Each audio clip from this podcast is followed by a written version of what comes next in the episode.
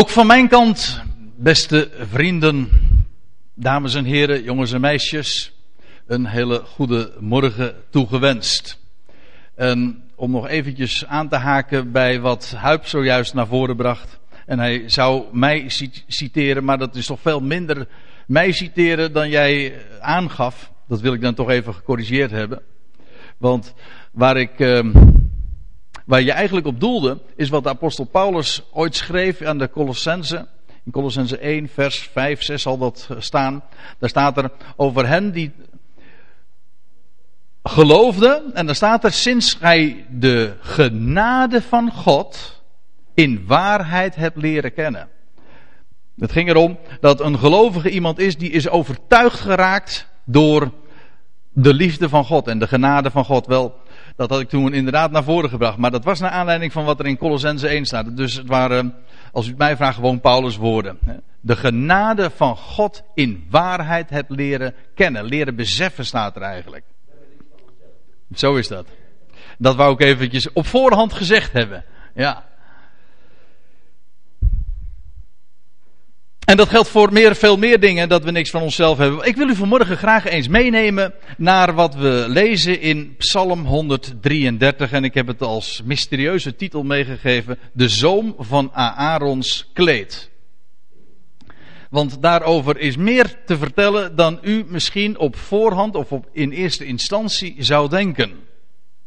De zoom van Aarons kleed, daar lees je over in Psalm 133. Maar, ik zal u vertellen, in Exodus 28 komen we daar ook het een en ander over te weten. En ik stel voor dat we dat eens uh, gaan lezen. Psalm 133 om te beginnen. Nou staat daarboven in onze Bijbel, dat was uh, in de MBG-vertaling bedoel ik daarmee. Er staat een bedevaartslied van David. Nou, dan moet ik eerst even een correctie aanbrengen. Want als u een statenvertaling trouwens hebt, niet dat u daar veel eh, wijzer van wordt, want dan lees je een, een woord wat je helemaal niet kan thuisbrengen, als je geen Hebreeuws kent. Maar dan staat er Hamaalot, een lied van Hamaalot. En dat is inderdaad wat er in het Hebreeuws staat. En dat wordt weergegeven in onze vertaling, in de MBG-vertaling, als een bedevaartslied. Nou, dat mag het van mij best zijn. Maar letterlijk staat er in het Hebreeuws Shir Hama'alot. En dat vinden we in totaal 15 keer in de psalmen. 15 keer achtereen, dat wil zeggen vanaf psalm 120 tot en met 134. Iedere keer staat daarboven, in onze vertaling dus een bedevaartslied. Maar letterlijk staat er Shir Hama'alot, dat wil zeggen een lied van Hama'alot. En wat betekent Hama'alot? Dat betekent letterlijk lied van de treden. Een hele eigenaardige en als u het mij vraagt ook mysterieuze titel. Totdat je de concurrentie opslaat. Want dat moet je altijd doen. Als je wil weten van wat een woord nou eigenlijk betekent, dan ga je, dan ga je een concurrentie raadplegen en dan stel je jezelf de vraag, waar komt dat misschien nog veel, eh, nog meer voor? Nou, in dit geval niet veel meer voor, want het komt nog één keer meer voor. En dat is in de geschiedenis van Hiskia. En bij sommigen gaat er misschien nu al een lampje branden. Of om wat meer in de sfeer zeg maar, van deze toespraak te blijven. Uh, maar dat ga ik, ga ik vanzelf nog wel uitleggen. Dan gaat er een belletje rinkelen. Ja, want die treden, de treden. Hoezo het, het lied van de treden? Hoezo de treden? Welke treden? Nou, in de geschiedenis van Hiskia lees je dat hij dat, u weet, hè, Hiskia was een koning van Israël. Een koning van twee stammenrijk. En hij had, uh, op een gegeven ogenblik, eh, werd hij dodelijk ziek. Hij werd ziek ten dode toe. Staat er zowel in de kroniek als in Jezaja, kunt u het allemaal teruglezen. En dan lees je dat hij God ernstig bidt. Of hij weer hersteld mag worden. En inderdaad krijgt hij dan bij monden van Jezaja te horen dat hij hersteld zal worden. En dat hij 15 jaren aan zijn leven toegevoegd zou krijgen. In plaats van dat hij zou sterven, kreeg hij 15 jaren aan zijn leven toegevoegd. En als teken daarvan zou de schaduw van de trappen, van de treden van de trap van koning Agas, zou tien treden wijken, teruggaan. Dat is trouwens een heel mooi beeld, want de schaduw in de Bijbel spreekt altijd van ja, of altijd, spreekt meestal van de dood. De schaduwen des doods. Licht spreekt van leven, schaduw spreekt van dood. Wel, de, de schaduw van de dood, die week terug. u weet, in wezen, een mens, een sterveling, die ziet gewoon voor zijn eigen ogen dat de schaduw van de dood steeds dichterbij komt. Maar in het geval van, van Hiskia zag hij de, de schaduw van de dood eigenlijk weer teruggaan. En dan lees je inderdaad over tien treden. En, en vijf, hij zag vijftien jaar aan zijn leven kreeg hij toegevoegd. Ja.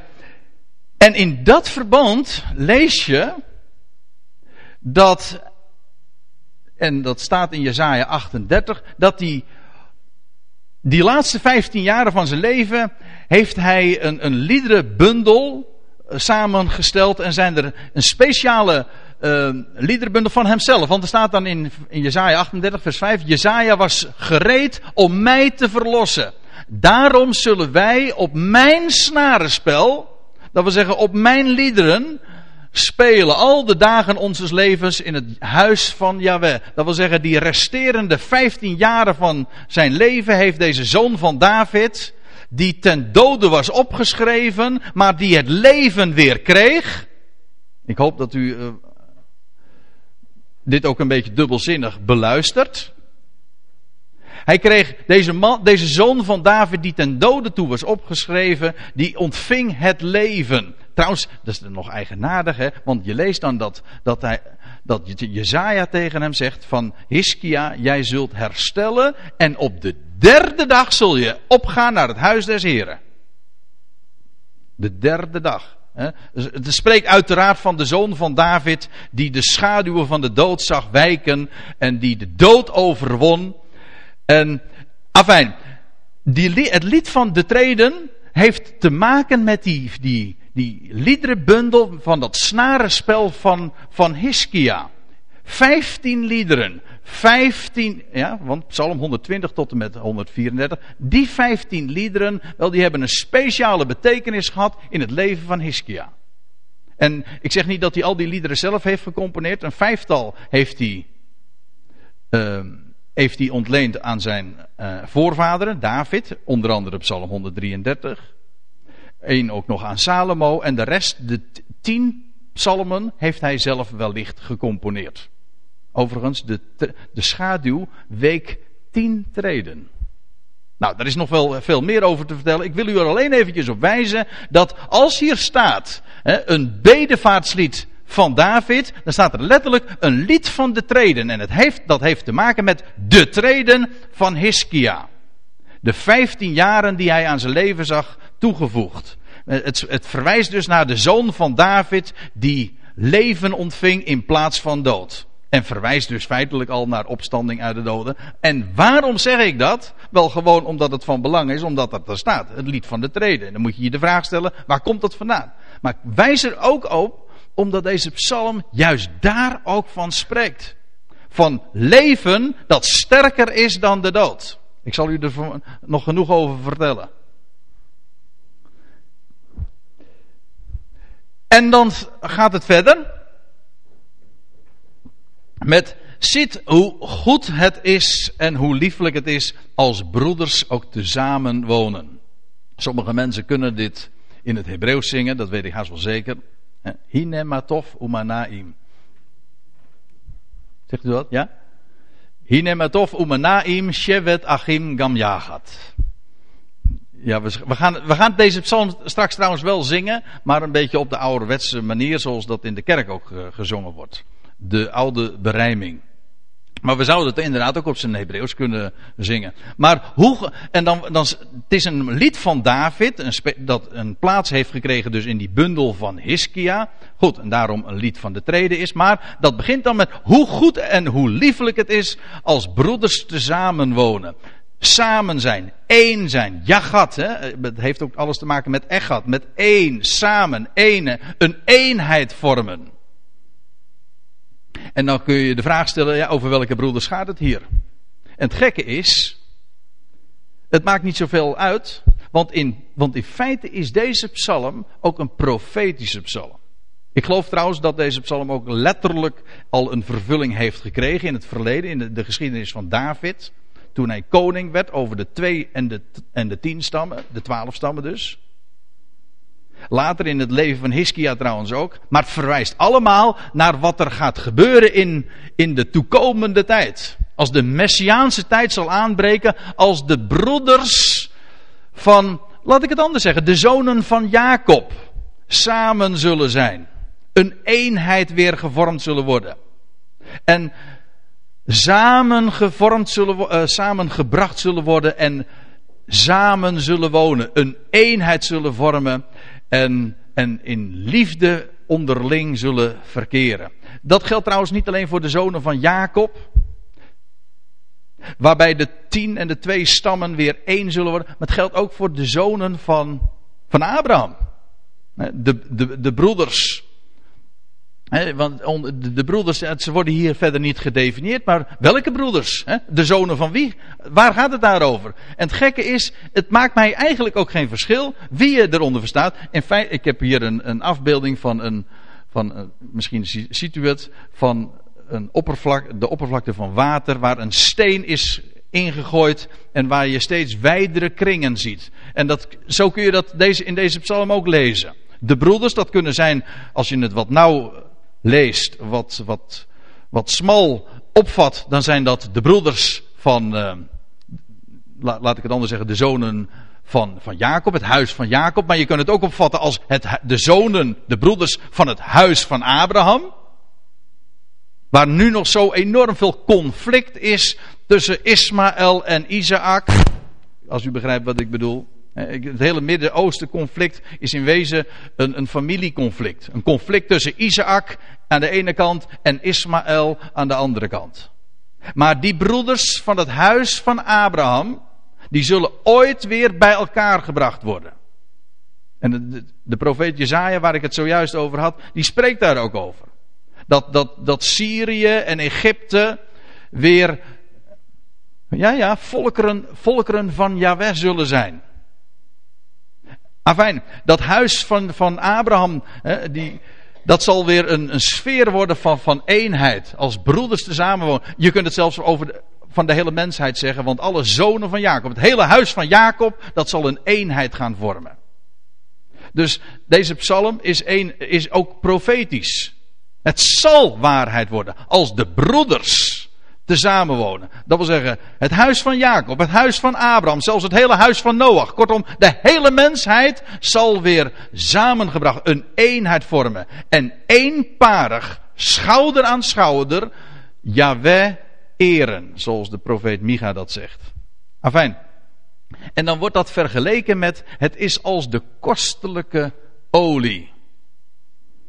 En bij olie denkt u misschien aan, aan aardolie. Hè, dat, in het algemeen, dat als, als, als wij praten over olie, hebben we het over aardolie. Maar de Bijbel heeft het over goede olie. Hè, de, de kostelijke olie. Letterlijk staat er de goede olie. En dat is de olie die niet uit de aarde komt, maar eigenlijk die je plukt uit de hemel. Hè, die aan een boom groeit. Olie van de olijfboom namelijk. Ja. En olie in de Bijbel is een bron van licht. Dat is veelzeggend hoor. Het is een bron van licht. En het is bovendien ook een bron van genezing. Hoe vaak lees je niet dat, in, dat zieken ook gezalfd worden met olie. En sowieso, olie, olijfolie, heeft een enorm vitaliserende, een geneeskrachtige werking. En er, is, er is weinig zo gezond als juist olijfolie. En dat is dat is, dat is veelzeggend. Waarom? Omdat olie ook inderdaad te maken heeft met leven. En met licht. Het licht dat bijvoorbeeld brandde in het heiligdom, dat, eh, het licht van die, van die menorah, van die, van die kandelaar, dat, was, dat werd door de hoge priester verzorgd als hij dagelijks dat bijvulde met olijfolie. Ja. Maar u weet, Olijfolie komt voort uit de olijf, jazeker. Maar die olijfboom is zelf alweer zo'n embleem weer van leven. Want het is een boom die niet doodgaat. En ik heb dat van de week nog weer eens nagezocht. Ik had het al vaker ook verteld, maar ik dacht van eh, in hoeverre klopt dat eh, nog steeds. Maar ik heb dat nog eens nagelezen en dan, dan, kom, je, dan kom je het begrip regeneratie tegen. En dat is een, een term die je eh, vaak tegenkomt in, in, in biologieboeken. Regeneratie. Leuke is dat regeneratie betekent letterlijk wedergeboorte. Re, weder, generatie, geboorte. Wedergeboorte. Als dode delen weer tot leven komen. Of in het geval bijvoorbeeld van een olijfboom, die sterft weliswaar af, maar er komen weer nieuwe takken voor in de plaats. En zo overleeft deze boom zichzelf. Hij sterft af, maar wordt. Het is een boom die zich regenereert. En zo kan die boom dus, ondanks de werking van de dood, toch duizenden jaren oud worden, omdat hij zich regenereert. Prachtig beeld, ook alweer, van leven dat sterker is dan de dood. Dat is de olijfboom. En dan heb ik u nog wat te vertellen, want dat woord olie in het Hebreeuws. Dat woord olie in het Hebreeuws, dat is shemen. Maar dat woord, shemen, dat heeft nog een andere betekenis. En dat is acht. Shmoné, of, maar in ieder geval dezelfde stam. En acht heeft de betekenis in de Bijbel altijd weer van een nieuw begin. Een reeks, eh, een volle reeks is zeven. En na de volheid begint er weer een nieuwe reeks. Hè? De acht. De achtste dag. Ja, waar kom je dat allemaal tegen? De achtste dag is eigenlijk weer de eerste dag van een nieuwe week. De dag na de Sabbat. De achtste dag is het ook de dag van, de opst eh, van, uh, van, van besnijdenis. Afijn, dat is de acht. En houd even allemaal in gedachten. Want als je die dingen nou allemaal gewoon samenbrengt. Want maakt niet uit via welke route je, je dan vertrekt vanuit het begrip olie. Maar je komt altijd uit bij opstanding uit de dood. Leven dat sterker is dan de dood. Een nieuw begin. Ja, en dan moet ik er nog iets bij zeggen. Dat is dat olijfolie een hele belangrijke rol in de Bijbel speelt in verband met zalving. En daarover gaat het hier specifiek in Psalm 133. Want als dan daar dat, dat liefelijke tafereel beschreven wordt als broeders hè, van één huis samen leven en in eenheid verkeren, dan wordt dat vergeleken met de olie, de goede olie, die uh, op het hoofd nedervloeiende op de baard, ja, de baard van Aaron. U moet zich voorstellen, als, een, als de eerste hoge priester van Israël, dat was Aaron, toen hij gezalfd werd, dat lees je trouwens ook in de Bijbel, hij werd gezalfd tot hoge priester. Bij bepaalde gelegenheden werd iemand gezalfd. Bijvoorbeeld als iemand koning werd, werd hij gezalfd tot koning. Of hij werd gezalfd tot priester, dat in hoofdzaak. En in enkele gevallen lees je ook dat iemand gezalfd wordt tot profeet. Maar laat ik het anders zeggen. Want dan gaat het, dan gaat het voor u misschien nog wat duidelijker worden. Als ik het woord gezalfd in het Grieks zeg. Dan zeg ik Christus. Christus betekent niks anders dan gezalfd. Of de gezalfde. Ik kan het ook op zijn Hebreeuws zeggen en dan zeg ik Mashiach. Mashiach of Messias, dat betekent ook gezalfd. Een gezalfde, dat is een Mashiach. En hier wordt gesproken over de Mashiach, namelijk de gezalfde hoge priester. Iemand werd gezalfd tot hoge priester. En hoe werd de Heer Jezus de Christus? Ja, hij werd de Christus doordat hij gezalfd werd. Gezalfd met olie? Nee, niet gezalfd met olie, maar gezalfd met dat waar olie een beeld van is. Namelijk, ja, hoef ik niet te verzinnen, want je leest het verschillende keren in de Bijbel, in het Nieuwe Testament, gezalfd met de Heilige Geest. Want olie is geest. Of ik zei zojuist, olie is leven, maar leven is ook geest. Als je de geest ontvangt, ontvang je leven. Als je de geest geeft, hè, dan geef je het leven weer. Dan ga je dood dus. Hè? Nou, de heer Jezus is gezalfd inderdaad doordat hij de geest ontving. Toen hij opstond uit de doden, dat lees je ook in Handelingen 2, hè, dat, hij, dat hij de Heilige Geest ontving. Hij ontving nieuw leven. Hij ontving geest, dat wil zeggen leven van God. En hij stond op uit de doden. En dat, en dat staat dan in datzelfde handelingen 2. Zo heeft God hem tot Christus, dat wil zeggen tot gezalfde gesteld. Dat wil zeggen, hij is de gezalfde. Doordat hij de Heilige Geest overvloedig over zich uitgestort kreeg. En dat die overvloed, dat zie je hier trouwens ook in, om de hoek kijken. Uh, komt hier ook om de hoek kijken, want er wordt hier gesproken over, over de hoge priester Aaron. Die wordt gezalfd met goede olie hè, op het hoofd. En dan, dat vloeit dan neder op de baard, de baard van Aaron. En dan staat er nog bij. Ja, dat moet ik er nog even bij zeggen. Ja. Uh, want, ik zeg, hij werd, een hoge priester werd gezalfd. Maar hoe is onze, de Heer Jezus Christus, daarvan weten we, hij, de hele Hebreeënbrief gaat er feitelijk over. Hij is de hoge priester. De hoge priester die is ingegaan in het hemels heiligdom. Dat wordt allemaal uitgelegd. Al die dingen in het Oude Testament, al die rituelen, al die zaken die zo worden bepaald, die blijken een geweldige betekenis te hebben. En die hoge priester die werd gezalfd. En dat wordt in Hebreeën 7 en 8 wordt dat uitgelegd. Want op grond van wat is de Heer Jezus Christus hoge priester? Sinds wanneer? Nou, nu, nu, niet gewoon gaan denken, maar uh, je zou het eens eventjes op moeten zoeken in, in dat bewuste hoofdstuk, Hebreeën 7. Daar staat erbij dat de Heer Jezus Christus hoge priester is, de Christus, de gezalfde. Inderdaad, hij is bestemd om koning te worden, dat is waar, maar hij is ook hij is uh, hoge priester, en daar staat erbij in Hebreeën 7 vers 16, krachtens onvernietigbaar leven. Hij is overspoeld met geest. Dat wil zeggen, hij ontving leven. Dat wil zeggen, leven dat werkelijk leven is, omdat het de dood achter zich heeft. Hij is hoge priester krachtens onvernietigbaar leven. Sinds dat moment, sinds 2000 jaar geleden, die steen werd weggewenteld, is hij die hoge priester. En dat wordt in zo'n brief uitgelegd als, als die uh, waar ik uit citeer, de Hebreeënbrief. Afijn. Eh, hier wordt dus uh, hier in Psalm 133 gaat het over, over die olie die op het hoofd uitgegoten wordt en dat neervloeit op de baard van Aaron. De baard heeft alles trouwens ook weer te maken met de mond.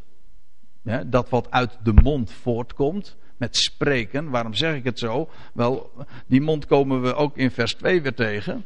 Want er staat er, die vervolgens nedergolft op de zoom. Wat hier op betrekking kan hebben, maar ik ga even nu zonder verdere toelichting uh, er ook vanuit dat het te maken heeft met de zoom onderaan het kleed van de hoge priester. U moet zich voorstellen, hij werd overgoten met olie, met die olijfolie, en dat druipt dan zo in overvloed op zijn baard en vervolgens op zijn kleed tot aan de helemaal van top tot teen wordt die overgoten met olie. Ja, sommige mensen zie ik nu lachen, die, die proberen, die, ik, ik, ik zie aan de ogen dat ze het zich proberen voor te stellen. U zegt, dat is ook al een vieze bedoeling. Ja, maar waar is het een beeld van? Hij werd dus echt met recht gezalfd. Hij werd maar niet zo met een paar druppeltjes besprenkeld. Nee, hij werd, hij werd overgoten met olie. Kostelijke olie. Ja, en die zoom van zijn kleder. Letterlijk staat er trouwens de mond. Ja, ik denk namelijk ook dat dat alles te maken heeft met spreken. Want nou gaan we eventjes naar ja, een heel stuk terug in de Bijbel, naar Exodus. Ik heb hier al even aangegeven, ja, de zoom van het kleed, hè, dat is onderaan, dat is helemaal wat, waar, het de aarde ook raakt. Helemaal beneden, down to earth, ja, maar dat, dat, ik zeg het expres zo. En ik zal het straks nog even toelichten. We gaan dus eerst even naar Exodus 28, want daar wordt heel veel beschreven over dat de zoom van Aarons kleed. Dat als je dat aan tafel leest in de Bijbel over de, de rituelen en over hoe, hoe, het kleed van Aaron eruit moest zien, hoe het gemaakt moest worden. Dus er wordt, een notabene, wordt notabene een heel hoofdstuk, eh, eh, Exodus 28 wordt daaraan gewijd. Hoe het kleed precies gemaakt moest worden, hoe het eruit moest zien. Over die efot, over de, uh, over de, over de edelstenen op zijn schouders op de, en op zijn borst. Over de tulband en over wat er op geschreven moest worden. En over de kleuren. Geweldig. Dat was, ja, niet geweldig als je het voorleest, want dan denk je van waar gaat dit over? Wat heb ik hier aan? Ja, totdat je schrift met schrift gaat vergelijken en de schrift gaat onderzoeken, want dan kom je de betekenis op het spoor. De schrift zou je, ik zeg het wel eens vaker, ik, ik, herhaal het bij deze, omdat het gaat nu ook over, over passages die als je ze leest, dan, dan komen ze niet hier, bij je hart. Weet u waarom? De schrift is er ook niet in de eerste plaats om gelezen te worden, maar om onderzocht te worden. Onderzoekt de schriften, want die zijn het die van mij getuigen. Niet lees de schriften, nee, onderzoek ze. zoek ook onder die oppervlakte. En dan kom je zoveel dingen op het spoor. Goed, ik zei, over dat kleed van de hoge priester wordt heel veel verteld in dat hoofdstuk. Maar ook over de zoom van zijn kleed. Want daar staat er, en gij zult op zijn zomen granaatappels rondom op zijn zomen zetten. Ja, dus die hoge priester die had een gewaad met allemaal kleuren, et cetera. Maar aan de zomen zouden granaatappels gezet worden. Natuurlijk geen letterlijke, dat lezen we trouwens elders ook. Daar hingen geen echte eh, granaatappels, maar van gestileerde uh, granaatappels. Ja.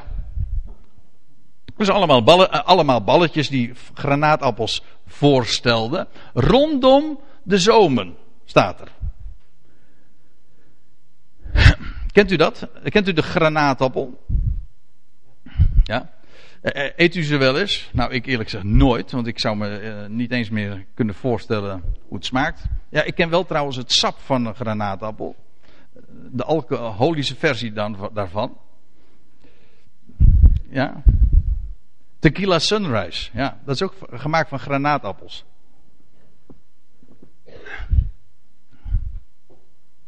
Maar ja, waarom sunrise denkt u, hè? Sunrise, hè? Ja, nou, het heeft alles te maken met dat heerlijke morgenlicht natuurlijk, hè? Ja, want ik zal u vertellen dat uh, die granaatappel, dat is in de, niet, niet alleen in de Bijbel, maar ook buiten de Bijbel een embleem van vruchtbaarheid. Wat niet zo moeilijk is, want je hoeft de vrucht maar door te snijden en dan zie je dat het uh, vol is met zaad. En vandaar ook dat het een embleem is van vruchtbaarheid.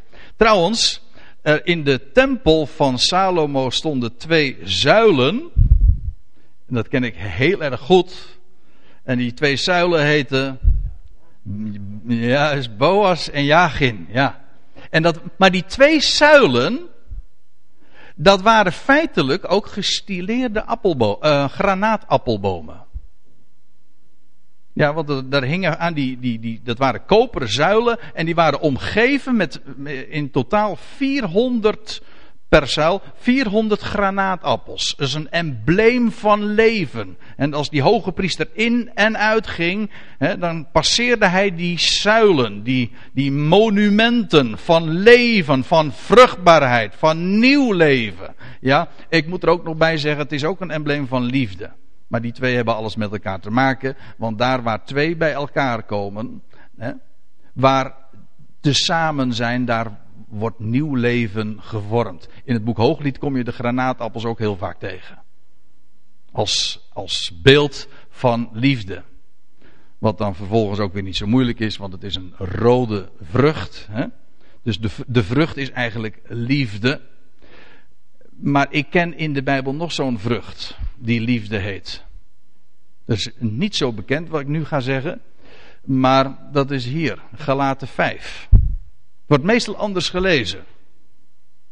Maar in Galaten 5, daar, kent, daar, daar lees je dat Paulus schrijft over, ja aan de ene kant had hij het gehad over de, de werken van het vlees. Dat wil zeggen dat wat de mens aan inspanningen produceert. Nou dat is niet zoveel soeps moet ik u erbij zeggen. Want dat is een hele vermoeiende lijst die hij dan vervolgens beschrijft. De, werk, eh, de, werken van het vlees, het is duidelijk, het is hoererij en kwaadaardigheid en uitspattingen van toren. En hij noemt een hele lijst. Dat is wat de mens uiteindelijk van zichzelf produceert. Maar tegenover de werken van het vlees staat de vrucht van de geest. Vlees staat tegenover geest. En werken, eh, of de vrucht staat tegenover werken. Werken dat heeft te maken met inspanningen. Vrucht, dat groeit vanzelf. Nou ja, van, ja, dat is in ieder geval niet iets van menselijke arbeid. Maar nu moet u opletten hoe dat er staat. De vrucht van de geest is wat? Gewoon liefde. De vrucht van de geest, dat is die granaatappelboom. Of, pardon, gewoon die granaatappel. Dat de vrucht van de geest is liefde. Wat produceert geest, dat leven van God? Wel, antwoord, liefde. Dat is de vrucht van de geest. En wat er vervolgens dan uh, beschreven wordt, dat is een achttal kenmerken daarvan. Een achttal kenmerken van de vrucht van de geest. Of kenmerken van de liefde. Want leg dit vervolgens maar eens naast 1 Korinthe 13. En dan zul je de gelijkenissen uh, gemakkelijk opmerken. Hè? De liefde is goede tieren. De liefde beheerst zichzelf. De liefde, et cetera. Worden al deze dingen ook genoemd. Dus liefde. Dus dat zijn kenmerken van de liefde. Het eerste kenmerk trouwens van die vrucht van de geest, hè, die liefde is. Maar wat is liefde dan? Nou, dat is in de eerste plaats blijdschap. Dan weet je trouwens ook meteen dat dat niet iets is van onze eigen inspanningen. Een mens kan zichzelf namelijk niet blij maken. Hè? Wel dan? Nee, je wordt verblijd. Toch? Je, je, kan, ja, je kan misschien wel een lach produceren. Maar dat is dan dat is met, ook weer een inspanning van de mens. Maar dat is geen vreugde. Blijdschap, dat zit hier, van binnen, in je hart. En je wordt door iets of door iemand verblijd. En daar zie je al dat het, dat niks te maken heeft met, met menselijke werken. En de vrucht van de geest. Want je kunt je natuurlijk de vraag stellen van ja, hoe, hoe zit dat nou hè, met die vrucht van de geest?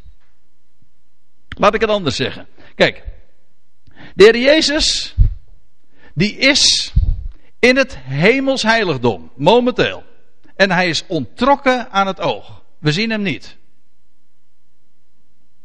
Nee, en toch heeft hij, hoewel hij daar in de hemel is, heeft hij iets, doet hij werk op aarde doet hij iets in het verborgene op aarde. En dat wil zeggen, hij laat vrucht groeien. De vrucht namelijk van de geest. En hoe doet hij dat? Ditzelfde gedeelte in Exodus 28 geeft het antwoord daarop.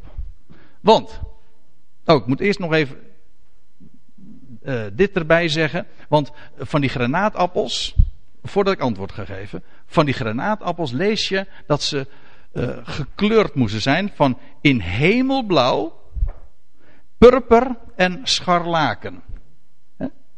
Blauw de kleur van de hemel, wordt er dan gezegd. Scharlaken is de kleur van de mens. Ja, andere mensen zeggen de aarde, maar het maakt allemaal geen verschil, want de, de aarde is in het Hebreeuws Adama en de mens is Adam.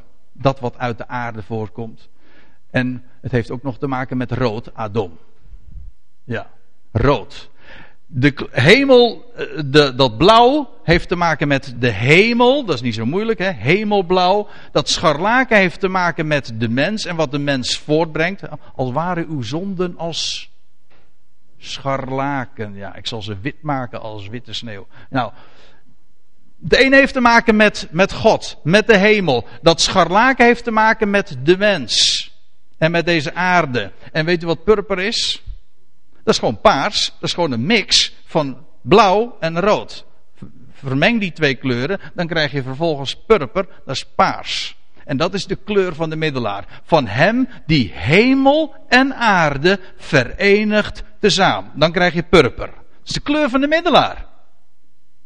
Dat is, kijk, Deze kleuren trouwens spelen een grote rol in de, in de tabernakel in het algemeen, in het gewaad van de hoge priester en zelfs dus in die granaatappels. Ja, die hij aan de zoom van zijn kleed droeg. Ja, het, het verwijst uiteraard naar hem. Naar de Heer Jezus Christus. Maar nu eventjes nog antwoordgevend op de vraag die ik zojuist stelde. Hoe groeit die vrucht nou? Of laat ik het anders zeggen, waar groeit die vrucht? Of te midden van wat groeit die vrucht? Nou, dat staat erbij. Want dan wordt er gezegd, en dus aan die zoom van het kleed, rondom allemaal granaatappels. En dan lees je, en gouden belletjes overal daartussen. ja, eigenaardig, hè? Dat, dat, dat God dat zo bepaald had. Ja, het had helemaal geen zin, dat was, gewoon toevallig. Of dat was gewoon voor de. Ja, dus ik, ik eh, heb gemerkt, ik heb er ook van de week nog weer wat naslag, uh, naslagwerken op op losgelaten. En dan, en dan kom ik uitgebreide verklaringen tegen. Die dan, die dan bijvoorbeeld de vraag beantwoorden hoe die gouden belletjes er dan precies hebben uitgezien. Maar dan een vraag, de grootste vraag die ik mij stel is: waarom staat dat nou in de Bijbel vermeld? Wat heeft dat te betekenen? En dan is het uh, antwoord heel dikwijls. Nou, het antwoord is, daar wordt niet eens over nagedacht. Daar is zo weinig over bekend. Kijk, die gouden belletjes. Dat is de wijze waarop de hoge priester van zich deed horen. Want u, ja, dat, dat verzin ik niet zelf hoor. Ja, ik, ik zal het eerst nog even uitleggen. dus er wordt er namelijk gezegd: telkens een gouden belletje en een granaatappel rondom op die zomen van dat opperkleed. Ja, en dan staat er nog iets bij. Aaron nu zal dit aan hebben als hij dienst doet en het geluid ervan zal gehoord worden wanneer hij in het heiligdom komt voor het aangezicht van Yahweh. Dus als die hoge priester, let op, als die hoge priester in dat hemels heiligdom is, pardon, als die hoge priester in dat heiligdom is, dan wordt hij niet gezien, maar voor de oplettende luisteraar daarbuiten werd hij wel gehoord, want hij liep daar en die belletjes die rinkelden daar. Dus hij werd niet gezien, maar hij deed wel van zich horen. Nou, dat is een schitterend type van de Heer Jezus Christus vandaag. Hij is verborgen. Ontrokken aan het oog, al 2000 jaar. In het hemels heiligdom is hij gezeten. En doet hij daar trouwens zijn werk, laat hij het licht daar schijnen en zo, weet u wel, met die olijfolie. Ja, ja, en dat niet alleen, maar hij, ja, hij, hij, laat van zich horen. Hij laat zich niet zien, maar hij laat van zich horen. En die gouden belletjes, dat kan niet missen. Dat heeft te maken met, met dat evangelie. Met de blijde boodschap die hij laat klinken. Van de blijde boodschap aangaande hem die leeft daar in het heiligdom. Die daar, die daar zijn werk doet. Die eigenlijk moet ik zeggen, die zijn werk gedaan heeft. Het is volbracht namelijk. Hij is daar. En en dan begrijp je ook, die zoom van dat kleed, dat heeft te maken met, met de hoge priester en wat hij vandaag nog te maken heeft met de aarde. Die zoom van het kleed heeft te, heeft te maken met de, met, de, met de aanknopingspunt, zal ik het zo zeggen, of met de, met de relatie die hij heeft met de aarde. Hij is in de hemel, maar toch heeft hij nog iets te maken met de aarde. En wat doet hij, en wat dan wel? Wel, het antwoord is, hij laat belletjes rinkelen. Hij laat van zich horen voor degenen die buiten het heiligdom zijn. En ze, ze hebben daar oor voor. Ze horen van hem. En vervolgens laat hij te midden van dat geluid, te midden van dat woord, laat hij vrucht groeien. Die inderdaad de vrucht, die rode vrucht, ja. De vrucht van de geest, liefde. En nou stel je een andere vraag, hè. Want, ja, ik heb van de week nog weer een artikeltje van iemand gelezen daarover. Dat ging ook over de vrucht van de geest. En ik werd, daar, werd ik zo moe van. Weet u waarom? Het ging allemaal over de inspanningen van de mens. Het ging over gelaten 5 vers 22. En, weet en dan staat er van ja, dan wordt dat beschreven van, van blijdschap en langmoedigheid en zelfbeheersing. En hoe we die eigenschappen bij onszelf kunnen activeren. Zo werkt het niet, mensen. Het is vrucht die groeit. En waar groeit die vrucht? Wel, het antwoord is, om even in beeld te blijven, die groeit gewoon te midden van de belletjes. Daar waar de belletjes rinkelen. Daar waar we de hoge priester horen, van hem horen, van de levensvorst. Die is opgestaan uit de doden. En die leven garandeert aan deze hele wereld. En die daar in het heiligdom is als een garantie. En bovendien die voor ons zorg draagt. Die ons op zijn schouders en op zijn borst draagt. Die voor ons zorgt, inderdaad. En bovendien die de vrucht in ons leven laat groeien. Hij maakt ons namelijk blij.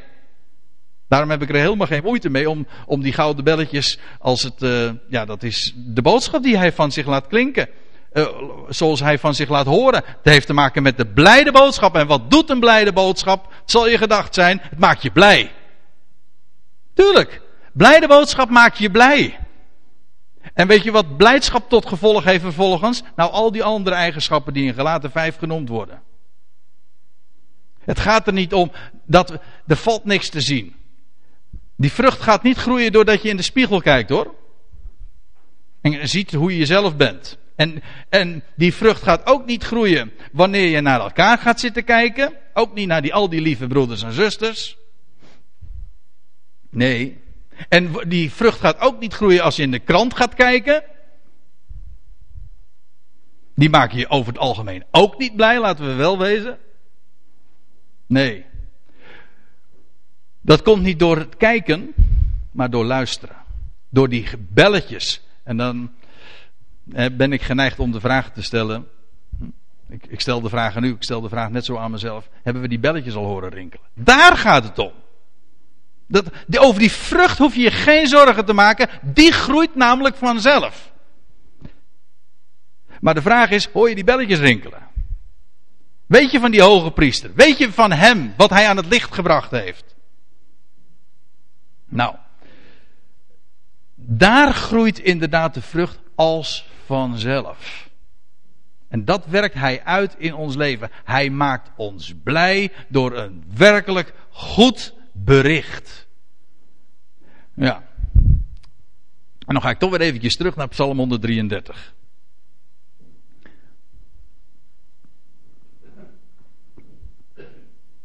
want we hebben nu eventjes een uitstapje gemaakt, een excursie naar Exodus 28, omdat we het hadden over de, de, de zoom van een Aarons kleed. Die helemaal doorweekt was van die, van die goede olie, weet u wel. Van leven. Ja, en dan staat er nog bij, het wordt ook nog vergeleken met de dauw. Ik ben dus terug in Psalm 133. Het is als de dauw van de Hermon die neerdaalt op de bergen van Zion me voorstellen, daar in het noorden van Israël heb je daar de, de, de, die hoge berg, de Hermon, en daar daalt elke morgen, elke morgen, ja precies, de dauw neer. Als een embleem trouwens ook van leven. Want dauw heeft altijd te maken met leven. Dat wat de aarde doorvochtigt en groen, uh, groen doet voortspruiten. Ook weer levengevend. Wel, uh, die, die, die dauw, die vloeit, of die daalt ook neer op de bergen van Sion. Dat is profetisch, hè? Dat leven, dat, zoals, aan, aan de ene kant heb je het beeld van dat, van die olie die op het hoofd van, van Aaron neerdaalt en helemaal hem doorweekt en van top tot teen als het ware uh, laat overvloeien van olie. En aan de andere kant wordt het vergeleken met de dauw van de Hermon die, die dan vervolgens neerdaalt op de bergen van Zion. Dat gaat gebeuren. In de, toekomst, in de toekomst, letterlijk ook.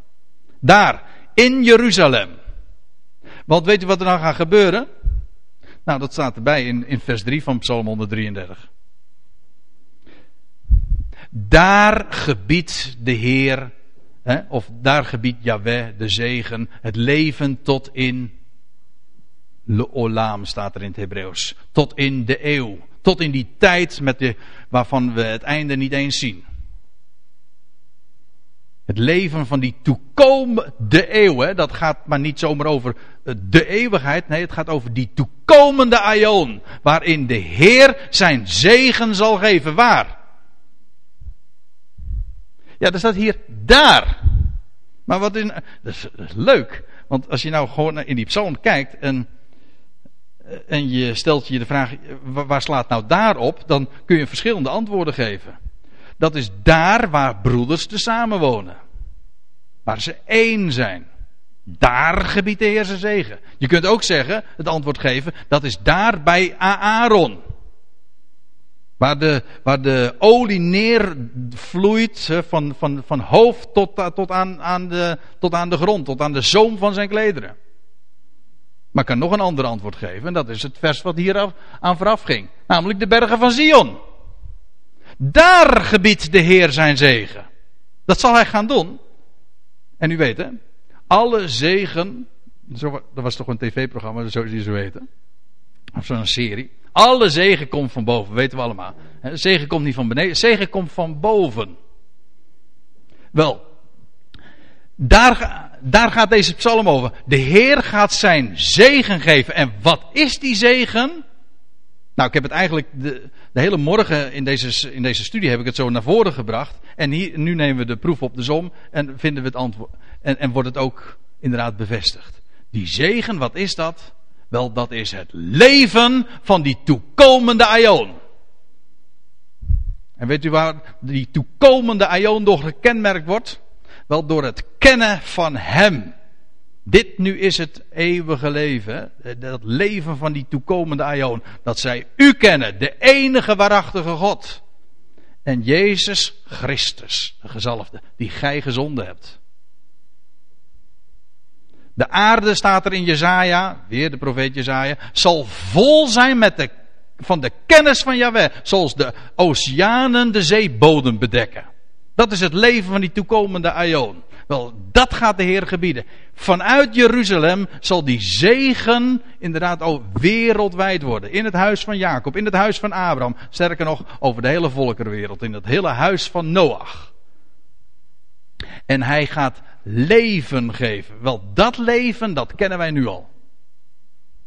Nou ja, je moet het lampje moet gaan, uh, gaan branden, zeggen we dan. Nou, laat ik het dan anders zeggen. Die belletjes moeten gaan rinkelen. Als je die belletjes hoort rinkelen, dan, ga, dan, dan, dan heb je weet van dat leven. Waar we het nu over hebben. Van die hoge priester. Die opgestaan is. Krachtens onvernietigbaar leven. En weet u, als we, als we zien op hem. Als we luisteren naar die gouden belletjes. Dan hoeven we ons over die vrucht geen zorgen meer te maken. Want die groeit dan vanzelf. Niet door onze werken, door onze eigen inspanningen. Nee, die maken ons blij. En zo, in die vreugde, gaat de vrucht groeien. Op geen enkele andere manier. Zodat het ook geen mensenwerk is, maar het is Gods werk. Het is het effect van zijn woord, van die vreugdevolle boodschap, van die explosieve boodschap van zijn liefde. Trouwens, uh, ja, daar moet ik ineens even aan denken, want ik had van de week, toen ik dat over die granaatappels nog zat na te lezen, toen, toen kwam ik ook nog op de granaat. Een, een handgranaat bedoel ik, hè? dat is een heel explosief ding, hè? maar dat komt van die granaatappel. Omdat het namelijk ook een heel explosieve vrucht is. Als je hem laat vallen, dan valt het uiteen in. Ja, dat is de associatie. Begrijpt u? Die granaat al, het heeft allemaal te maken met dat leven dat hij explosief aan het licht heeft gebracht toen hij verrees uit de doden. En ik stel voor dat we daar met elkaar nog een mooi lied gaan over gaan zingen. Op een hele ouderwetse manier.